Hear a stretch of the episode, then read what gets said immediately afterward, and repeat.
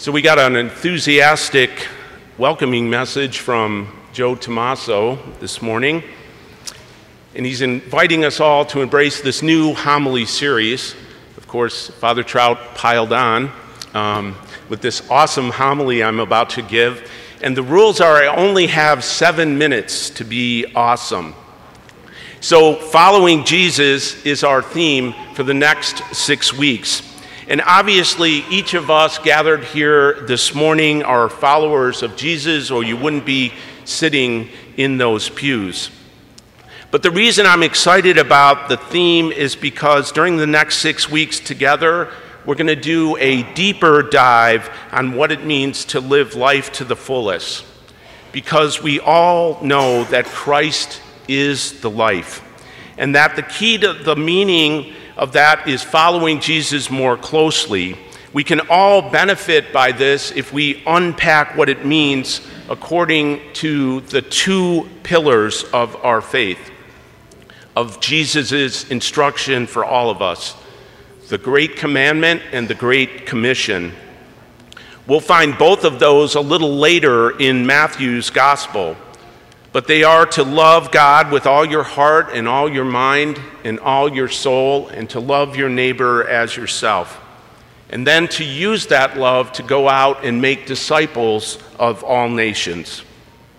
That really is the heart of it all. The whole life of the church is grounded on these two principles love God and neighbor, and spread the good news of the gospel. But how do we do that? How do we do that day in and day out? Because we all know that's not always that e- uh, easy. Life presents itself with pr- plenty of challenges to try our best to follow Jesus. Look no further than our gospel today. And normally, I love to proclaim the parables because they're illuminating and illustrative for us but unfortunately, today's parable about the workers in the vineyard is arguably one of the most disliked parables in the gospel. The subtitle of the parable might be When Life Isn't Fair. As strange as it might seem, the parable clearly shows how the graciousness of God can be viewed or easily mistaken as injustice. There's a deep sense of unfairness when the last are paid the same as the first. We're quick to be offended, and we can easily identify with those weary first laborers who toiled in the hot sun all day. The apparent inequity offends our merit based society that we live in. The basic message can irritate us if someone gets what I'm getting but hasn't put uh, in as much work as I have, I feel cheated. And it's an instructive human reaction, a normal human reaction of expectation, and it can apply to many aspects of our life for money or health or power or recognition. This parable can make us, in the words of the gospel today, grumble ready. How many of us haven't grumbled to God or grumbled to each other from time to time when life presents us with certain challenges and we feel like we've been treated unfairly? But we hear from the prophet Isaiah today in the first reading that God's ways are not our ways. God's thoughts are above our thoughts. So we're not going to figure out the divine will by doing the math or by weighing the scales or applying pure reason. The parable is not an economic lesson. We're being encouraged to avoid comparison because it is one of the most fruitless endeavors to the spiritual life what someone else has been given or what they've received or what we have is an inadequate way of thinking when we're dealing with the reality, the spiritual reality of God, that He loves each and every one of us. The justice of Jesus does not always conform with our own standards of human justice. as incomprehensible as it may seem, God is not required to apportion mercy according to merit. And it would be inconsistent of us to proclaim the mercy of God and then have resentment when someone else has experienced it. That's because we all want the divine mercy of God. Judgment, judgment belongs to God alone, and thankfully, He exercises that with great mercy.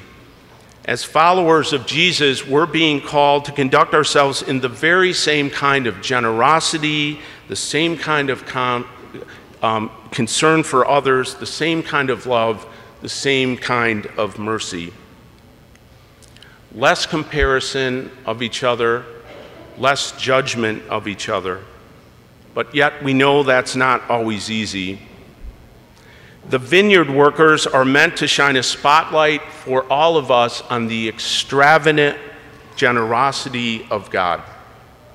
Those are, who are not chosen early to work in the vineyard were not necessarily lazy, but for some reason they were unwanted. Yet, in spite of being rejected earlier in the day, our Lord, in his most generous way, leans towards them, the workers who are the least and the lowly, those who are unwanted by others. Just look and think for a minute about how the owner of the vineyard went out to the workers again and again and again. What it's meant to tell us is that Jesus never gives up.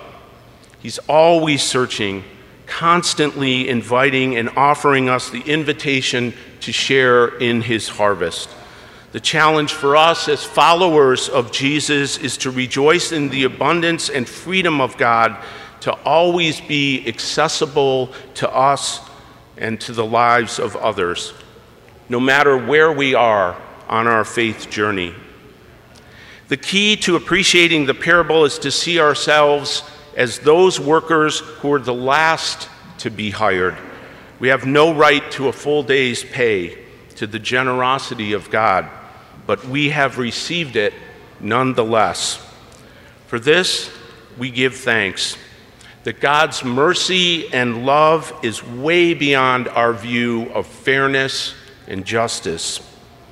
What we look forward to is the surprise, like the workers who are hired last. In the meantime, we commit ourselves to leading lives worthy of the calling we have all received, leaving the future in God's loving and compassionate hands. So, as followers of Jesus, let's try this week or these next six weeks to avoid the pitfalls of comparison and competition worrying uh, less about who's been given certain gifts, who has more and who has less, and focus more on appreciating the generosity and the love that God has for each and every one of us and each and every person that we encounter. As we journey together over these next six, six weeks and explore additional ways to become possibly stronger followers of Jesus, we can do that by focusing on our prayer and worship, by connecting and inviting others or serving others, maybe by joining a small group. But I encourage you all to connect with the parish website and attend one of the guest speaker forums that we've arranged to further explore this topic of following Jesus. Following this path and taking advantage of these parish wide opportunities will most certainly add more meaning to our life, and they'll provide all of us with the strength to be laborers in God's vineyard.